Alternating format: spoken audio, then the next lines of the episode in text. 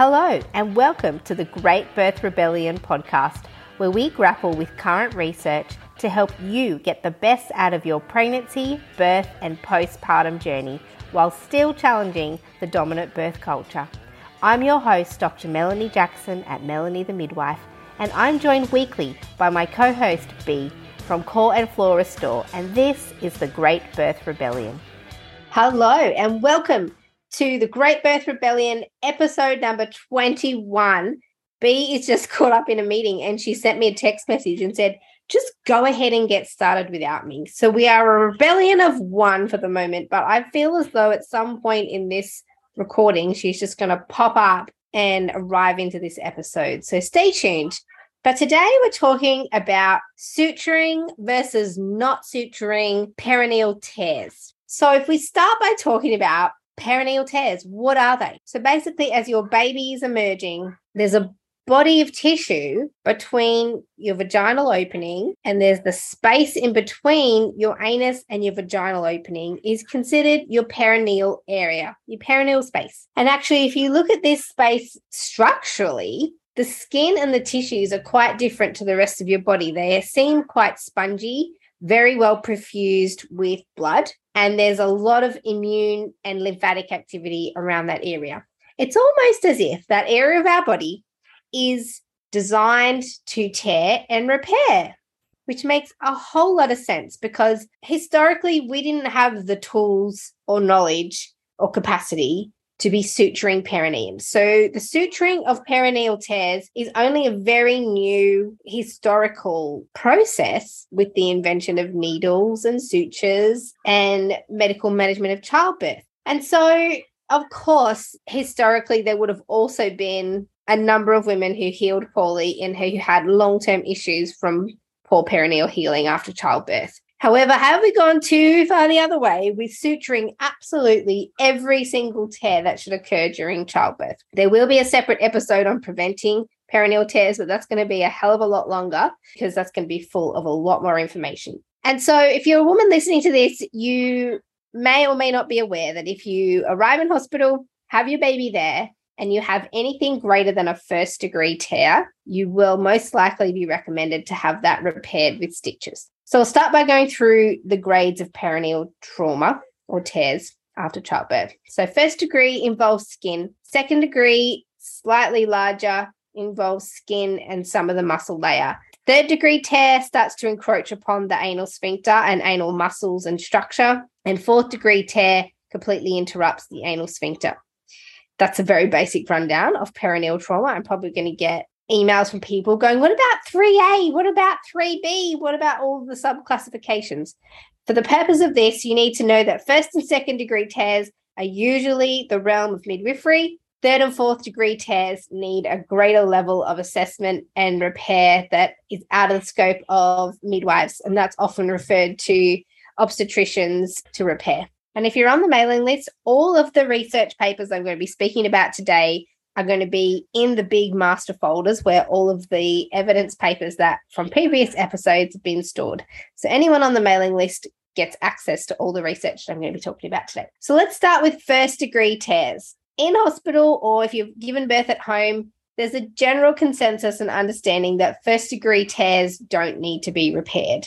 And so if you have a look at the research on that, they have basically found that to be true is that if we don't repair a first degree tear, then recovery will occur in most situations. And so there's not many practitioners will, re- will routinely recommend stitching first degree tears. There's also not many practitioners that you'll find, including myself, that will recommend not stitching third and fourth degree tears. First degree tears usually don't need stitching. Third and fourth degree tears I would always recommend expert repair. Where the contention is, is in second degree tears.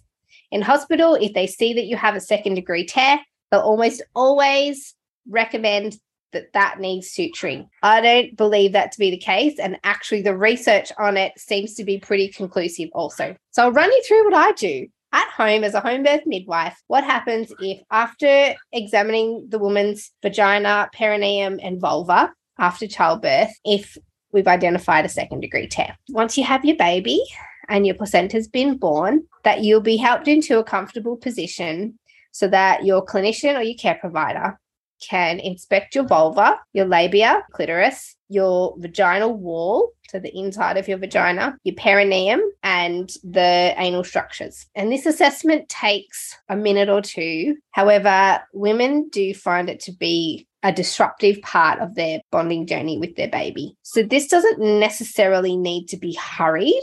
However, the sooner you do the repair, it can be better. So some clinicians like to make sure that the repair that's done is done quickly. And so this process can often be hurried. Once your placenta's out, your clinician may want to do it sooner. But if you feel like you need some time, that's okay too. Again, as we spoke about in the vaginal examination episode, it's important that women are made comfortable because they're going to be opening their legs and you're going to be touching and inspecting their vulva and vagina where they just pushed a baby out. So, very sensitive situation. So, the words I'm just going to see if you've had a tear are not sufficient to describe what will happen when the midwife is inspecting your vulva. So here's how I explain it to women is that sometimes after having a baby, you can have tears or grazes or some damage from that baby coming through. So we're going to get into a comfortable position to check that. Midwives will use sterile gloves and a little pad, gauze pad. Sometimes they'll moisten it but not always. And then the process of checking for perineal trauma is that you would check start at the top around the clitoris and then part the labia, check for internal grazes on both sides of your labia, and then gradually move down, moving side to side to check for any grazes labial tears or any swelling or bruising. And it's important to explain to women what you're going to do, how long it's going to take, and where you're going to start. If there's any point at which you feel this is too uncomfortable, let me know and I'll take my hands off. And that's the important part is even if you've been given consent to check someone's vulva post birth, it's important that the woman always feels like they can stop that procedure at any time. So I always remind women if this feels too much, you let me know and I'll take my hands off. I would absolutely not ever continue, even if I had three seconds of the inspection left, never continue to check someone's perineum if they've told you it's time to take your hands off. And if we identify a second degree tear, this is the time for me at home for women. I talk to them about how now we need to make a decision about what they would like to do. Would they like stitches or not? And so I have a little criteria by which you can assess if a woman needs to have perineal stitches or if that one could be left to heal on its own. So let's talk about firstly the the tears that the second degree tears that I would consider suitable to be uh, left to heal on their own without stitches. So, firstly, if a woman's lying down, she's prepared to have her perineum checked, her vulva checked after birth. So, she's opened her legs, and I immediately looked without touching to see what I can see. Is there swelling? Is there bruising? Is there bleeding? Is anything gaping? Is there any obvious damage that's visible from the outside without first putting my hands on? So that tells me a lot about what this woman's options might be for repair. So then if I go ahead and do check and I find a second degree tear, but then my when my fingers and my hands come away, the woman's vulva moves back into a position that's symmetrical and that the tear is closed even when her legs are open and there's no gaping wounds or active bleeding from that wound. That would be considered to me a tear that could repair on its own. Because after all, the only reason we put stitches in a perineum post birth is so that the edges of the woman's vulva or vaginal space or perineum actually oppose each other. They're right next to each other and laying flat against each other. So the body knows where to heal. What am I putting back together? And it can find the other side of the woman's anatomy. If that's already occurred, my question is why would we then put stitches in a wound that already sits together that isn't bleeding, even when the woman's legs are wide open. So, my argument would be that sutures are unnecessary in that circumstance. Not to mention, you need to inject local anesthetic into that space, could be two or four needles into the woman's vulva and perineal space in the golden hour, in the time after giving birth, when really she should be concentrating on her baby and initiating first feeds and allowing those bonding hormones to take over. If you listen to our episode with Dr. Sarah Buckley on the labor hormones, it would be almost scandalous to encroach on that space with a procedure such as suturing a woman's perineum if she doesn't absolutely need it. And so I do consider suturing to be intrusive on that really important space. And so the assessment of whether or not women actually need sutures, it, I think has long term reach for the woman and baby's bonding journey. So, in the interest of protecting the woman's postpartum period and not extending unnecessary pain or discomfort, consider whether or not that perineum truly does need to be sutured. I'm here. I'm popping in. I finished my meeting. Don't keep recording without me. I miss you too much. I don't like it when you do solo podcasts. I feel I got FOMO. Oh, I don't like it either. I was just talking to myself there and it was weird.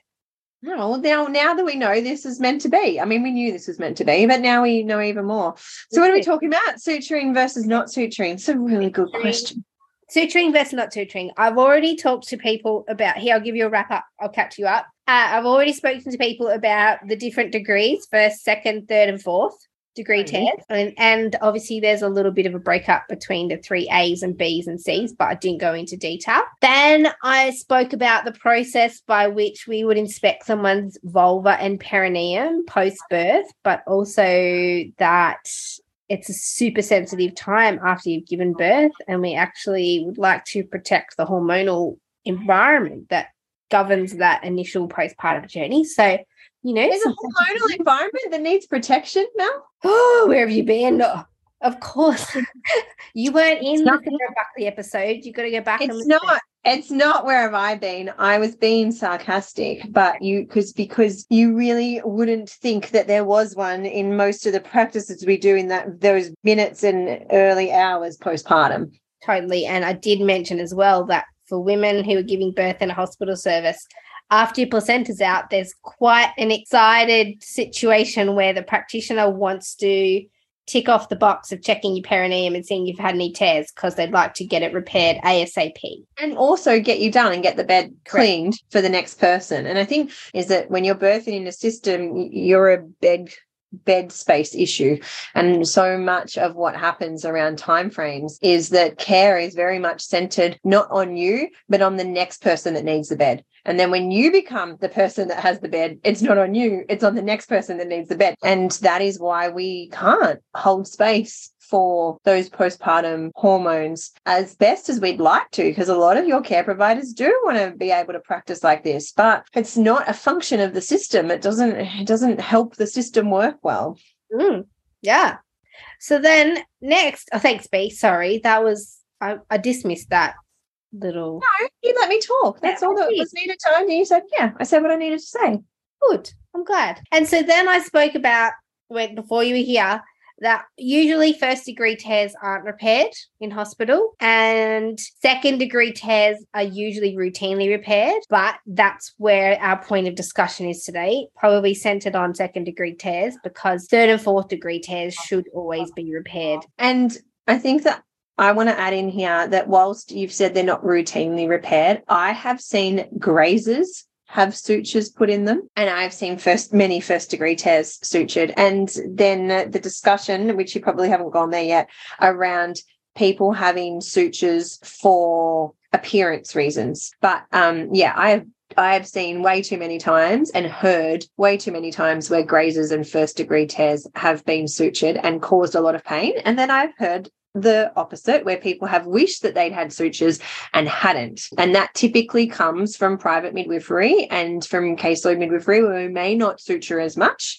Um, and people have gone, oh, actually, I wish I had. And then I've had the opposite, where people have been like, I wish I hadn't. It's a really tricky one, right? In terms of evidence, we talk about the only need to suture is when there, there's two reasons we suture. One is that if the tear is bleeding, and so we suture the tear to stop bleeding. The other reason we suture is to decrease what we call dead space. So if your tear is quite significant, and this is where we're talking second degree tears and beyond, then you have quite a space that is now created that wasn't there before. So would you agree, Mel, that they're the two reasons, right? We say if this space is bleeding and we think mm, it really needs to be sutured here to stop bleeding or to decrease dead space to decrease your risk of infection. They're the two reasons I really see why midwives promote suturing.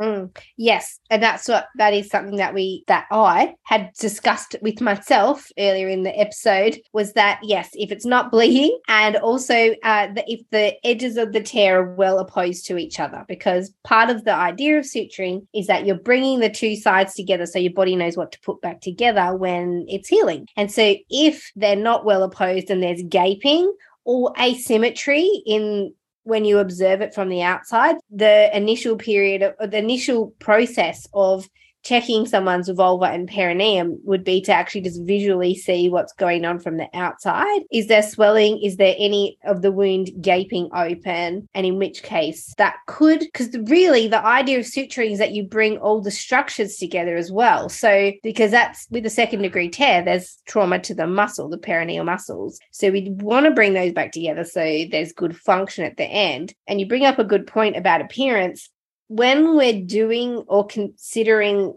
how to repair or if to repair someone's perineum, as midwives, we're usually always thinking about how can we make it so that after the birth, this area is going to function as it usually did, rather than how can we make sure that this woman's vulva looks as it used to? Because our vulvas after we have babies will always be postpartum vulvas. They will always be postpartum vaginas. So I guess there's an extra element of how do we feel about changes to our vulva as a result of perineal damage versus how we feel about how well our body's going to function afterwards. This is the whole philosophy of core and floor. This is my whole, it's my underlying philosophy within everything that I do because culturally we value appearance over function in everything. So whenever I'm talking about healing from diastasis recti to prolapse, it's, you know, people will say, oh, I can still see my prolapse. And my first question is, well, what symptoms do you have? Well, none. We'll put the mirror down but we don't. We really evaluate appearance. And I'm not here to tell you what's right or wrong, but I'd really like cultural shift in this. And, you know, a lot of us,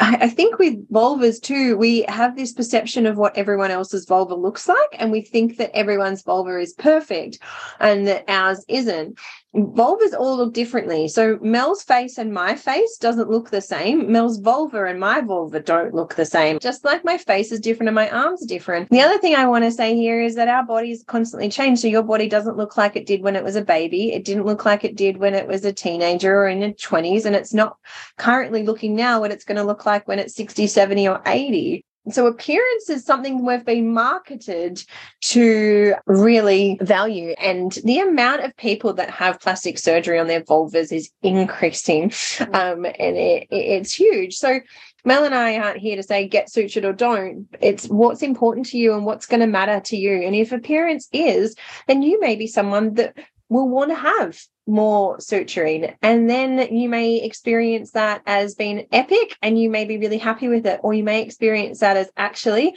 that created more scar tissue, that created more pain with sex, that created more pain with healing. I thought that that was what I wanted, but it didn't actually feel good in my postpartum. And if I have a next time, that won't be something I do.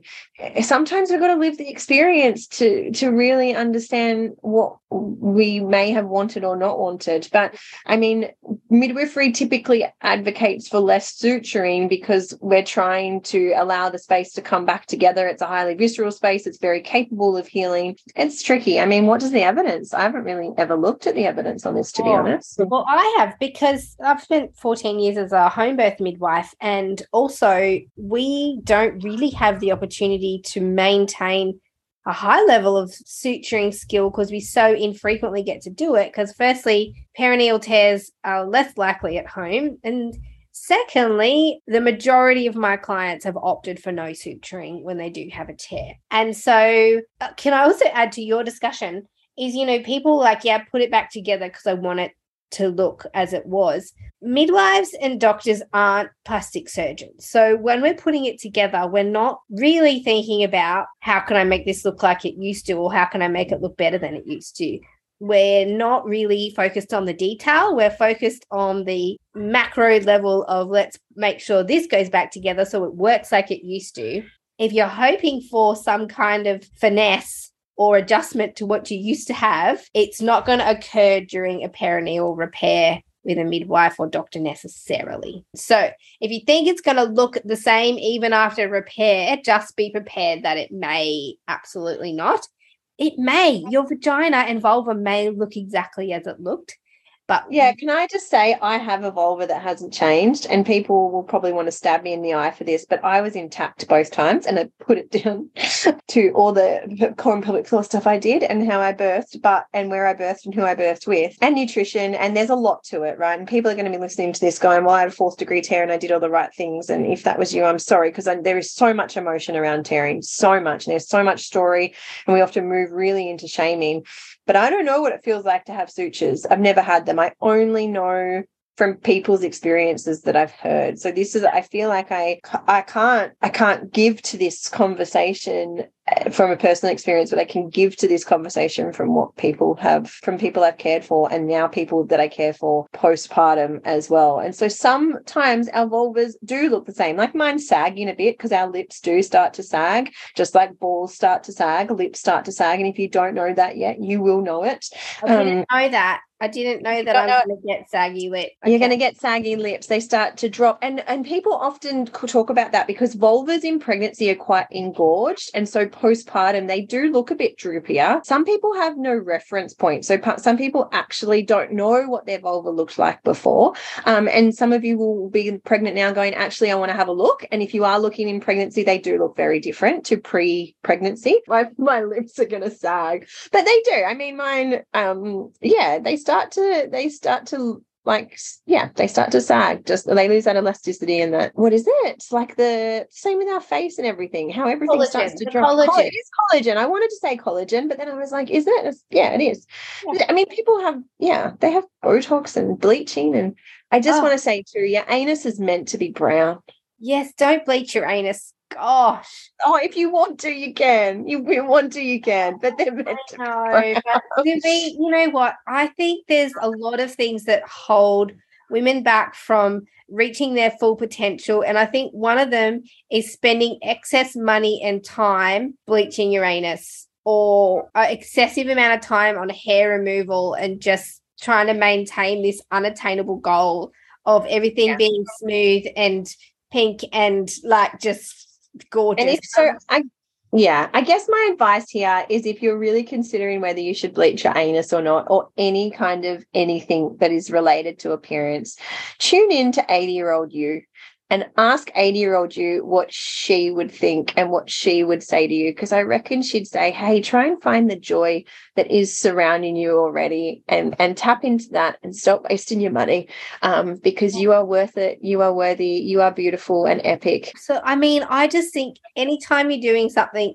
to your body, that you know isn't about nourishment think about what could I be doing with my time that's going to be way more productive and propel me into uh-huh. greatness or look after others or whatever? You know, the only reason I have hairy legs is because I've got better things to do with my uh-huh. time. Mate, I have got better things to do than cater to other people's needs, visual needs when they look at my body. If if you're upset by seeing my hairy legs and underarm hair, then you aren't busy enough either. You're not doing the most amazing stuff you could be doing with your life. If that's what or you've just been conditioned to think that that's wrong. Like, so I was on body Modibodi the other day and I was like, I wonder if they show pubic hair on here. And they did. There was epic pictures of models with pubic hair hanging out the side of their body Modibodis. And I was like, yes. And so yesterday I went to a waterside park with my son and my pubic hair was hanging out. And the lady that ran the park, I saw her looking and I was like, you can enjoy that.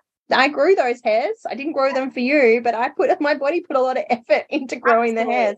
It's only confronting if we don't see it. You really, I mean, I'm, I know we're getting, you know, we're diving into this here. We're well, we're not off track because it's important to think about do you value appearance and do you want to because a lot of this this really stems into i mean the repair of your vulva is that first kind of entry point into the changes that your body goes through in postpartum. And there is a lot of healing to be done. And so, whether you get sutured or not, and it is your choice always. I mean, we highly recommend, I highly recommend third and fourth degree sutures for 100%. There is mm-hmm. nothing in me that doubts that at all. But it's got to be your choice and it's got to feel right for you. And there are going to be very different belief systems and and values that affect your decision. Like, really, this is what underpins it all. So I think it's a really healthy conversation to have. And then postpartum, your recovery depends on you honoring and loving your body and respecting her. Because if you talk to her like rubbish, think of her as a colleague. If I constantly turned up here and was like, Mel, you're useless, you can't perform well, you're no good, I don't like you, I'm just going to disassociate and disconnect. And then I'm like, oh, by the way, can you do this really big project for me for free? You're going to be like, no, that's our postpartum body. The first steps, I always say, healing re- requires connection and connection requires compassion. You've got to have that connection and compassion to heal. So I looked at the research on first degree tears because you were talking about how sometimes you've seen first degree tears be repaired. So the research on that is pretty conclusive is that for women who had suturing for first degree tears, they experienced higher levels of discomfort postnatally. Um, and that actually, regardless of whether you stitch or not, the healing and outcomes are the same. There was also some pretty good research on the use of glues for repair of first degree tears, which was pre- also pretty promising. But basically, the evidence was suggesting that suturing for first degree tears wasn't necessary, necessarily necessary uh, from a medical perspective, but obviously women would have preferences. And I'm not going to go through all the research on that, but those papers will be in the folders if you're on the mailing list. There's a few of those. And then the research on second degree tears was pretty good also.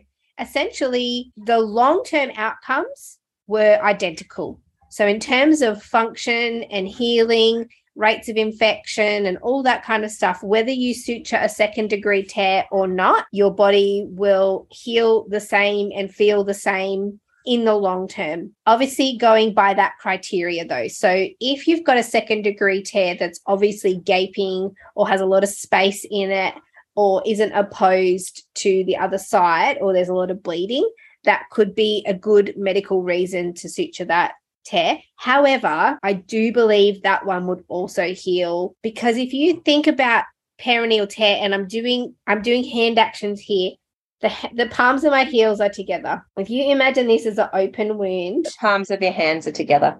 My palms of my head, the bottom of the kind of the wrist, my wrists are together. And if you imagine the perineum like a zipper, so it zips shut from the bottom. So when you are healing, the the healing is going to happen from the bottom and go up all the way to the top and in a way kind of zip itself shut most of the time provided, and I'll talk about adequate healing environments for women who haven't been sutured. But I have seen open gaping type wounds heal beautifully as well. So, what we found in the research, and again, the papers will be up there, is that in the short term, women who have their perineum sutured for second degree tears report faster healing. But higher levels of pain in the early period. And so although the suturing produces faster healing in the early stages, uh, in the long term, the two approaches are considered equivalent, and we have to consider whether or not the initial faster healing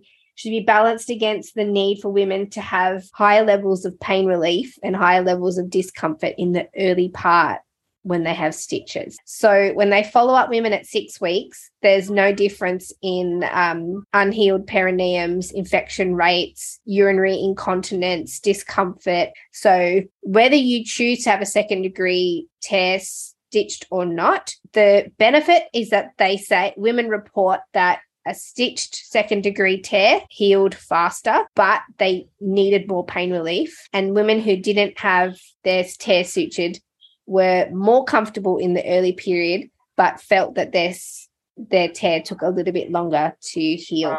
We just want to highlight here too that actually, I haven't asked for your opinion on this, but my opinion would be that an episiotomy gets sutured. Oh, yeah. yeah. Um, yes. But you know, when, and this is something that I was talking about this week, if if a woman has her perineum sutured or episiotomy sutured, and for some reason the wound breaks down, all the stitches come away, and that wound is left unstitched after the woman intended for it to be stitched, the usual management is actually to leave those. We can't restitch them and we let them heal on their own. And that's considered- I have heard recently where women have had them restitched and it is, I mean, it's horrendous. It's like I've had two women where it's happened in that like later end of the six weeks, and it's excru. I mean, like they've had medication and been sedated for it, but it's a lot of pain afterwards as well because that space is so sore. But yes, normally I'd never heard it before then. It's left. Right. So, you know, midwives like, well, why would we, why is it okay to leave a wound that has come apart to heal by itself, but then we can't initially let it heal by itself? Right. I mean, it's a very fair thing to be thinking. So, what the research says is actually it's completely reasonable to allow a second degree tear to heal on its own. And in terms of outcomes, they're very, very similar to if the woman had stitches or not. But that study is that because uh, for those that don't understand, episiotomy is still a second degree tear because episiotomy cuts into the muscle. The issue here is, well, it's not a second degree tear. A second degree tear is something your body has done, as an episiotomy is something that is done to you. So your body is cut, and it is different in terms of how it's how it separates because you've had a blade as opposed to your body and your natural fibers tearing from need. Mm-hmm. So did the study include episiotomies or not? It just talked That's about second degree tearing. Yeah. And we've got to think about episiotomies are not physiological damage. Like I would consider that the yeah. perineal space has the capacity to tear and repair, and that's why it's structured in such a way as it is in terms of its vascularity and the lymphatic system and the amount of, you know, when you look at the tissues of the perineum, they're very different to other parts of our body. Like it looks like it's made for something special. And I would suggest it's for tearing and repairing and or moving out of the way when the baby's head's coming through as opposed to a surgical intervention which is being cut um, if we've done something to your body then we then have to help it heal from that yeah. which would be suturing and a tear will go through the path of least resistance. Like it usually your body won't tear at the strongest part of your muscle or in through a major blood vessel or anything like that. It'll tear through the weakest points. And so episiotomy is indiscriminate. And I think, yes, I do think episiotomy should be repaired because that's an imposed injury rather than a physiological one. And I haven't looked at the research on this, but I can't imagine there would be research on um, leaving episiotomy and not leaving an episiotomy because of the risk that litigation would come because it's something that's been done to you. So then if you haven't, if you as the person who's done the procedure hasn't, haven't fixed it or healed it, that's for lack of better language around that, then there would be a lot of litigation around it. It also doesn't really fit the bill of sitting together and not bleeding. Like episiotomy wounds usually bleed, and you can usually see that they don't sit together. So, like it, you know, we consider too whether or not it even fits the criteria for a wound that would not favour being repaired. Well, it's not a wound, it's an incision. Well, yeah, that's Really. And that's how I kind of explain it. Like I get a piece of paper and I cut it. When you cut the piece of paper, you've got two straight edges. When you tear a piece of paper, you've got the fibers from both sides that kind of then come back together. That's really how I explain tearing and episiotomy. They're two very completely different injuries. I think did I don't know if you explained this at the start of the chat, but you know, suturing people often don't think about it. When they think about birth, they think about the baby coming out. Some people have no idea that they then have to birth the placenta. Some people do. And so that typically comes next. And then you, your perineum is observed and then sutured. And so to be sutured, you're laying down with your legs up in stirrups. So for some people, it that can hold a lot of emotion if they don't know to prepare for that and they don't know that that's part of it. So just knowing that that is there there um, and that it can be a part of your birth space. And then the postpartum healing, and this is kind of, you know, the really when we look at what happens in the postnatal period as a culture it doesn't really respect postpartum healing at all. We've lost it. We've lost all kind of taking care of the mother. And our culture in especially in australia is really centered around the bounce back culture and the getting back out there and the coffee shops and the pram and the walking around. And so we've turned what should be a really, and I know I use the, I don't like using the word should, but it should be a restful state where we've moved from stretch, the big stretch of pregnancy and birth to now a contraction and rest state where the body is allowed to rest and heal. And for some of us that have physiological birth, you know, postpartum, there is a state of energy that you get and that is there there to care for yourself and your baby. But often, and I am totally guilty of this, we misuse that energy to uh, keep other people happy, to keep up an appearance, to portray a message, whatever it is. I mean, I, in my second postpartum, we just come out of lockdown 864 and we are going into lockdown 972. And so I was trying to keep everyone happy. It's like I wanted my eldest son to be happy so that he didn't have big feelings about the fact he got a sibling and this sibling was, you know, taking his mum away from him. And then I wanted my husband husband to be happy because he was on holidays from work and it had been a year of doing nothing. And so we went traveling like to Melbourne and then Queensland and like the third and fourth week postpartum. Now I didn't have a tear and I didn't physically feel like I'd given birth, but I had. I mean, suturing or not, there is still things that you need to do to care for that space. But if you're not being, if you're not having sutures, there's probably an extra element or two mm-hmm. but really thinking about if you're listening to this and you're pregnant, really thinking about what's your imprint on postpartum and what do you think postpartum healing looks like? Because we just culturally don't have that message that the body needs to heal. And that's what I talk to women, whether or not you've decided to have suturing or not. A really big part of healing your perineum and your vulva postnatally is lying down, you know, not sitting up and feeding your baby, sitting up on couches, walking around. Lie down, allow everything to settle in, to heal back together. You know, when women have had their first babies, it's a lot easier to just lie around in bed all day. If women, women are having second and subsequent babies, I often ask them about what's your postpartum support like because that's going to change potentially my recommendations for whether or not they should have suturing or not, and also their advice on how to care for their perineum. And so if they say, look, no, I won't be or can't be lying around in bed for at least a week. Like that would be minimum, I think, in terms of adequate perineal healing. At least a week. If you think that you're going to be up and down out of the bed, chasing after other children, serving the rest of the household, then consider that your perineal repair is going to be slower. And so, what I always tell women is that your body needs an, a definite amount of time to heal. And if you give it that time over six weeks, it'll take six weeks to heal. If you give it that time all in one big chunk, it'll take all the healing time and do it all in one big chunk. Whereas if you space it out by interrupting your healing time, by not resting, then your body's just going to take longer and longer to heal. And when something takes longer and longer to heal, you open up the more chance of it not healing well or opening yourself up to the possibility of infection. And so, my suggestion with healing is that you can't change how fast or how slow, uh, in terms of how much time your body needs to repair. It needs a time.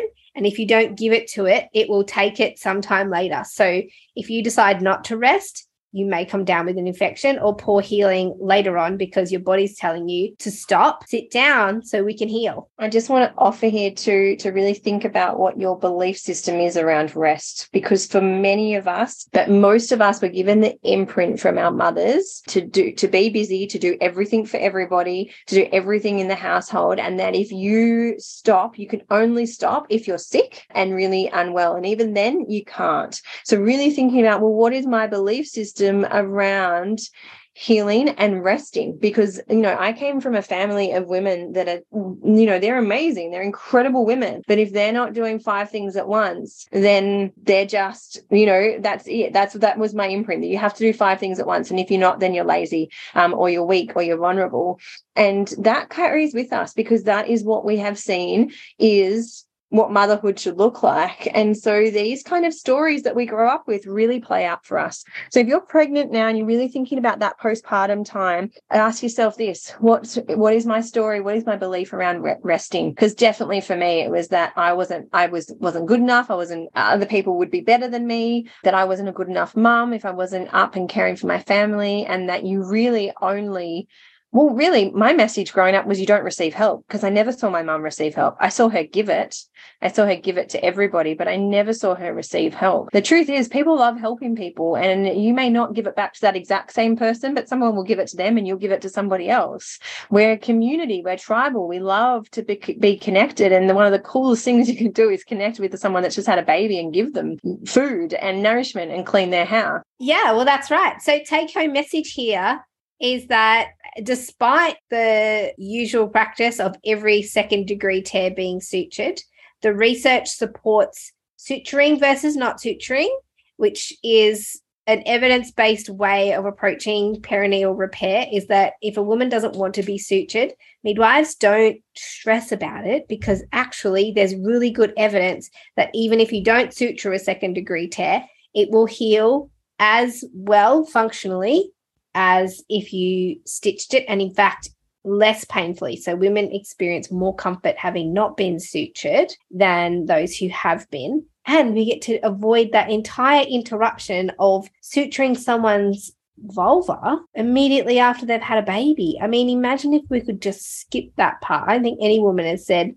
yeah, it was really enjoyable to have my perineum repaired immediately after giving birth. There's a picture of me holding Louis um, after I had him, and I was laying on my couch, and I've just got my head in my hands, and I was just thinking of all the people I've cared for, laying on that hospital bed without their babes while they're getting sutured, and just you know, it is it's an interruption, and sometimes it's a very necessary, very fantastic interruption, and you're allowed to well, not fantastic, but very necessary interruption that will help you in the long run, especially if it's third or fourth degree tear but it, it is also allowed to have feelings around it, like disappointment of being, you know, separated from your baby. And what else would you offer here in just like a little summary uh, in terms of if you haven't been sutured, what else are we going to offer people that they can do?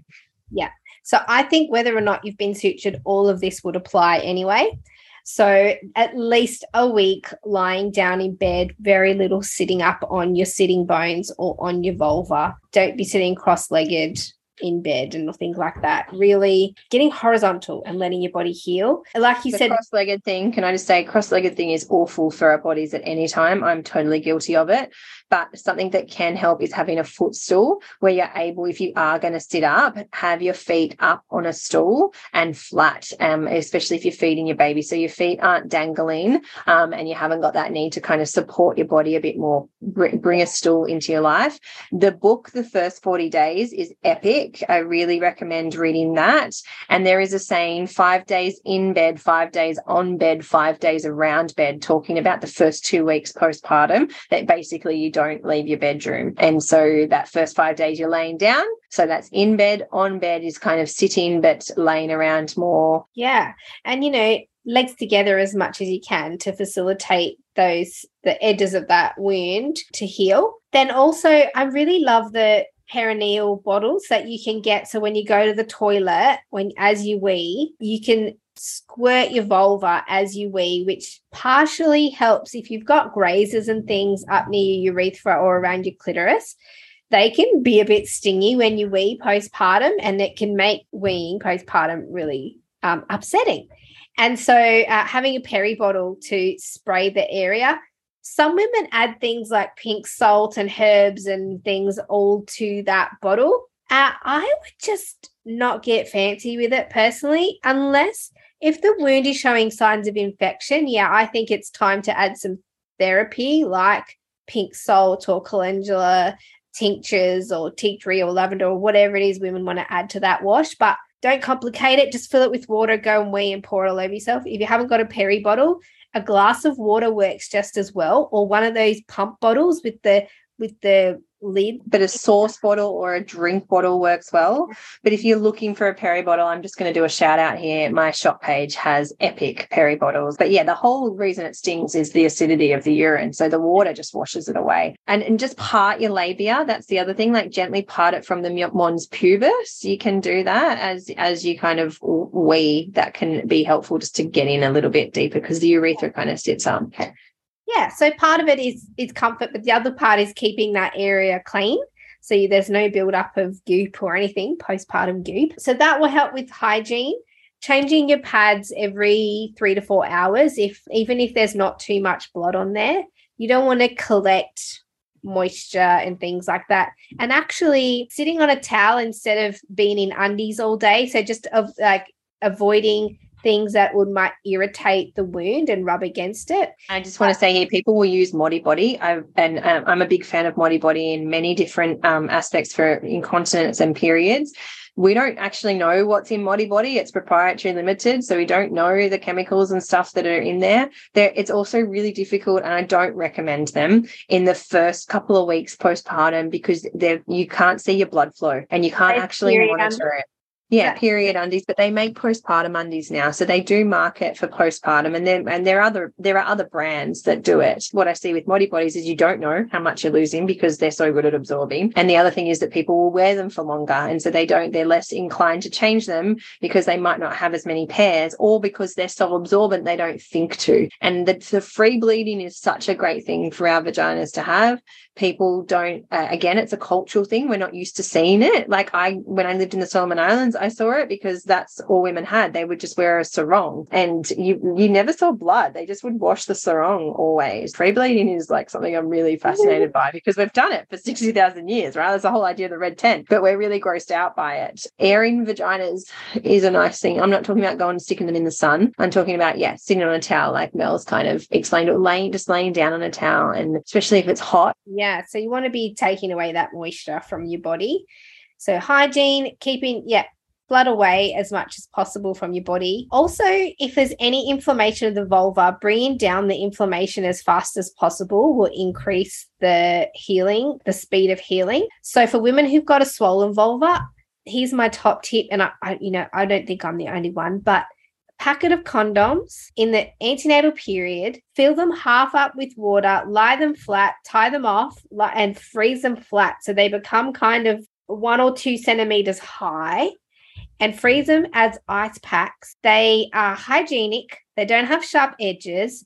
Don't insert them into your vagina, they're for the outside, and they defrost in about 20 to 30 minutes. And so they're a really good ice pack, cheap to be using in the postpartum period to help bring down swelling or tenderness in the postpartum period. So I'd have these frozen ahead of time for your birth. And there's all kinds of fancy little gel packs you can buy. Um, I'm not a fan of the condoms because I just feel like they're messy and annoying. What I did was made my own padsicles. Um, and even if you just want to wet, if you don't want to put any kind of aloe vera or witch hazel or anything like that, you can just wet them and then just freeze them. And then you put that and and they work really, really, really well. And they're easy they to stay cold enough. Like they don't stay cold enough for long enough. Yeah, and it's interesting because people often don't like ice; they like heat for healing. Like I, any anytime I've kind of done stuff on Instagram about this, people kind of come at me with, "Oh, but it should be heat." But if it's swelling, it should actually be okay. ice. So I always recommend only if there's swelling, use ice. If there's no swelling, you don't have to use ice. But if there's swelling, use ice. So we typically use ice in the first couple of days. Once the swelling goes down, we can use heat for pain relief. Yeah, and also eh, people talk about, and this is something the research spoke about, was the sensation of discomfort is different for people who have stitches versus not having stitches.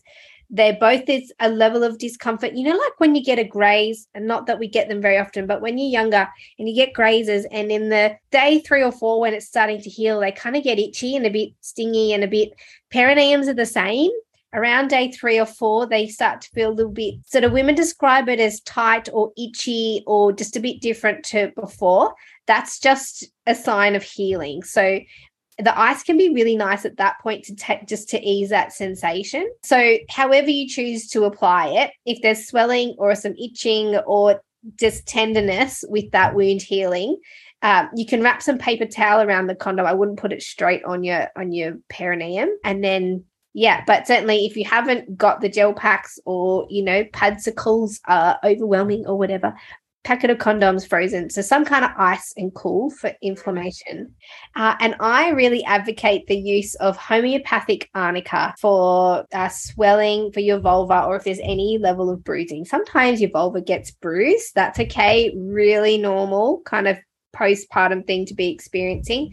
But homeopathic arnica can bring down the, the swelling and the bruising. And if you're coming from hospital and you have perineal pain or swelling, they will often recommend a combination of Panadol and Voltaren to help bring down swelling. So that's another option. If you don't want pharmacological assistance, the Arnica and ice, really nice. Oh, look at that. Arnica and ice are really nice. But if you're happy to go with some medication, then Panadol Voltaren seems to be the the routine recommendation from clinicians who are working in a hospital. All right. I mean, I think that's a pretty good wrap up on suturing versus not suturing. Basically, for midwives to not panic if a woman either can't be, some women just will not tolerate suturing for whatever reason.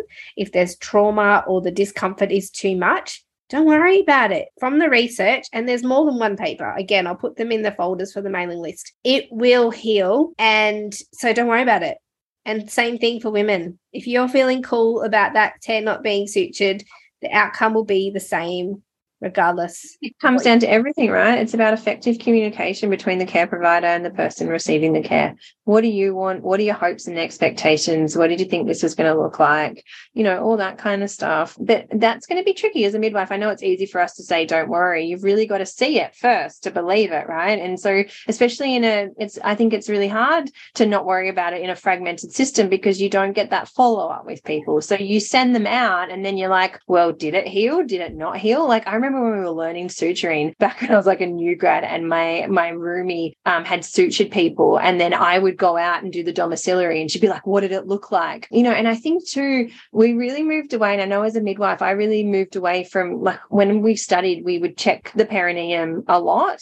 And then we kind of moved away from not doing it. And it felt like it was, we either all did it or we didn't. And I think I just want to offer that, like bringing back into your practice if that person wants it to be looked at um, if they want to look at it with you most people haven't looked at it so really kind of normalizing the hey you can look at this space if you want to you don't have to you can look at it and get to know it and be and and take care of it mm. really because a lot of the time we just disassociate and disconnect and we don't want to look at it we don't want to touch it we just hope that it heals on its own but it really needs our connection to heal and so you know bringing down those barriers of not wanting to look or touch actually hey it's real this is a part of you that has had an injury and it needs to heal and it needs you to connect with it and take care of it just mm. like your baby. You need to take care of your vulva just like you need to take care of your baby. Um, and so bringing that back in, and I think midwives have a big role to play in that in terms of you know, t- talking to people in the postpartum when they're working on a postnatal ward probably would be the best or in domiciliary. So those home visits to be like, Hey, have you looked at your vulva? Would you like to do that with me now? You don't have to. I know we've, you know, only just met. And I think this is a big part of it in fragmented care. You don't want a stranger who's just coming to look at your vulva. Right. And so I think it's, whilst it is easy for us to say, don't worry about it, it's actually really hard. So, you know, I'd go and see these women on domiciliary and I'd come home and my housemate would be like, who did you see today? That's how I sutured. How's it looking? She had so much fear around you know how the wound was healing but she didn't get that follow up and so thinking you know you and i have worked a lot of continuity so we know we're going to see that person. We know we're going to be able to give her good care or give them good care and information around healing. But when the when it's fragmented you're kind of feeding them to the wolves. And so this is a part of it. Maybe those people who do have fragmented care will want suturing because they haven't got that constant fo- follow up and that person to give that advice. The other thing that people might come in contact with is maybe the midwife in the birth doesn't suture, but then the midwife that follows up goes, Well, why didn't you get sutured? You had a second degree tear. And that conflict of experience and, and information, which is really challenging for first time parents and subsequent, but really first time. So I kind of just wanted to add that extra layer on because it not easy for those of us to change, for those, for, for people to change practice. But can we just keep bringing it back to conversation? Can we start you know, maybe it is that you link in with your colleagues who went out to do the home visit and say, Hey, did you look at it? I mean, we're time poor in these big systems too, but just kind of offering some support out there to our colleagues that I, we know it's hard to start implementing a lot of what we're talking about, but we have to have these conversations to make the change. I think you're right. And I think that's probably why I'm so confident with it is yeah, it's your whole practice. Thing. It's your bread yeah. and butter And most midwives in the system aren't suturing. And this is the other thing that you need to know if you're if you're pregnant. I think a lot of people get felt let down, especially if they have caseload midwifery. Not all caseload midwives will suture. Um, not all midwives will suture. And they'll, you know, I've heard women say, well, or people will say, I had the same care provider the whole way through. And then just some ra- random stranger came in and I had to wait for them. And then they were really rude and they were taking phone calls and they didn't even respect my body or the birth space. They just came in and sutured and left again. And that is often the case. It'll be some registrar or junior doctor that just comes in, sutures you, and leaves. And so, even if you've had continuity, that continuity can be broken. And so, I just want to highlight that as well. There's probably, you know, yeah, for you, Mel, that's, I mean, that's your foundations of your care. But for most midwives, they're not out there suturing. A lot of them want to be, but can't. Like I remember when I moved from one hospital to another, uh, my suturing, I stopped doing it because the doctors were, you know, they that was GP obstetricians, so that was kind of run like a private uh, medical system, but but it wasn't. It was public. But the people who were in their care trusted and knew the doctors, and so the doctors did the suturing, and the midwives didn't. And I de-skilled in those years because I didn't get to suture anymore most hospital based midwives will not be suturing. Mm. Well, yeah. And yeah, it's just made me think because when I trained my current colleague, who I, my work wife, I affectionately call her my work wife, when she started coming out to home births with me, and I said, Oh, no, that one, I don't think that one's going to need suturing. She's like, What do you mean? And, yeah. I, and she said, well, it wasn't until, and even now as we reflect on it, she said, it wasn't until I went into private practice that I even considered that second degree tears wouldn't need to be sutured. So if you're hearing this for the first time, know that actually the evidence is, supports the option of suturing or not suturing in terms of outcome. There's no difference. So and you're also not alone. Many other midwives will be hearing this for the first yeah. time too. And then it's a system you've got to come up against because if you say, "Oh no, I can remember that," like so many times coming out to the desk and then being, "What was the tear? A second degree? Well, has it been sutured yet? No. What do you mean it hasn't been sutured? Didn't need to be sutured. What do you mean it didn't need to be sutured? Like I've had those conversations with the head of units before, being like, "Well, I've had a discussion with the person." who's had the tear and you know collective we've decided that doesn't need to be sutured but i've had to, I've fight it a lot of times. I'm, a lot of memories are coming back now because it's yeah it is. It's probably ingrained. All second degrees get sutured. So if you're wanting to decline it it may be a big conversation that you have and this may be a conversation you have during your care you know with your private obstetrician or your midwife or in a fragmented model hey what is your belief around suturing and what will you offer me? And and if I say no, how are you going to feel about that? Yeah. And and can I just put it out there? I think there's more evidence for not suturing perineums than there is for the use of CTG in labor. So if you're comfortable, oh, ding, ding, ding, if you're comfortable and feel confident that CTGs are a good idea, but you want everyone to have suturing, then that's not evidence based. So look at the evidence. And if you're coming up to the challenge of trying to convince your work colleagues or workplace to be comfortable with women not having sutures, have a look in the folders that you will get if you're on the mailing list. You can get access to all the research and say, actually, did you know that the outcomes are the same, regardless Be of the change you want to see in the world. Be rebellious. We need rebellions to change this. Right, we're done. There you go. That is episode 21 of the Great Birth Rebellion. We will see you next time. Woo! Thank you for listening to the Great Birth Rebellion this year, 2022. B and I are taking a short break and we'll be with you again around mid to late January 2023. Merry Christmas from us and have a blessed holiday season. We'll see you next year on the Great Birth Rebellion. Thanks for listening with us today. Don't forget to subscribe to our podcast on your favorite podcast platform and join our mailing list at melaniethemidwife.com. Mel sends out weekly emails with access to all the evidence we use in this podcast. You can find out more about Mel at melaniethemidwife.com and find out more about me, B, at coreandfloor.com.au. We can't wait to bring you next week's episode of The Great Birth Rebellion. Yeah! Yeah.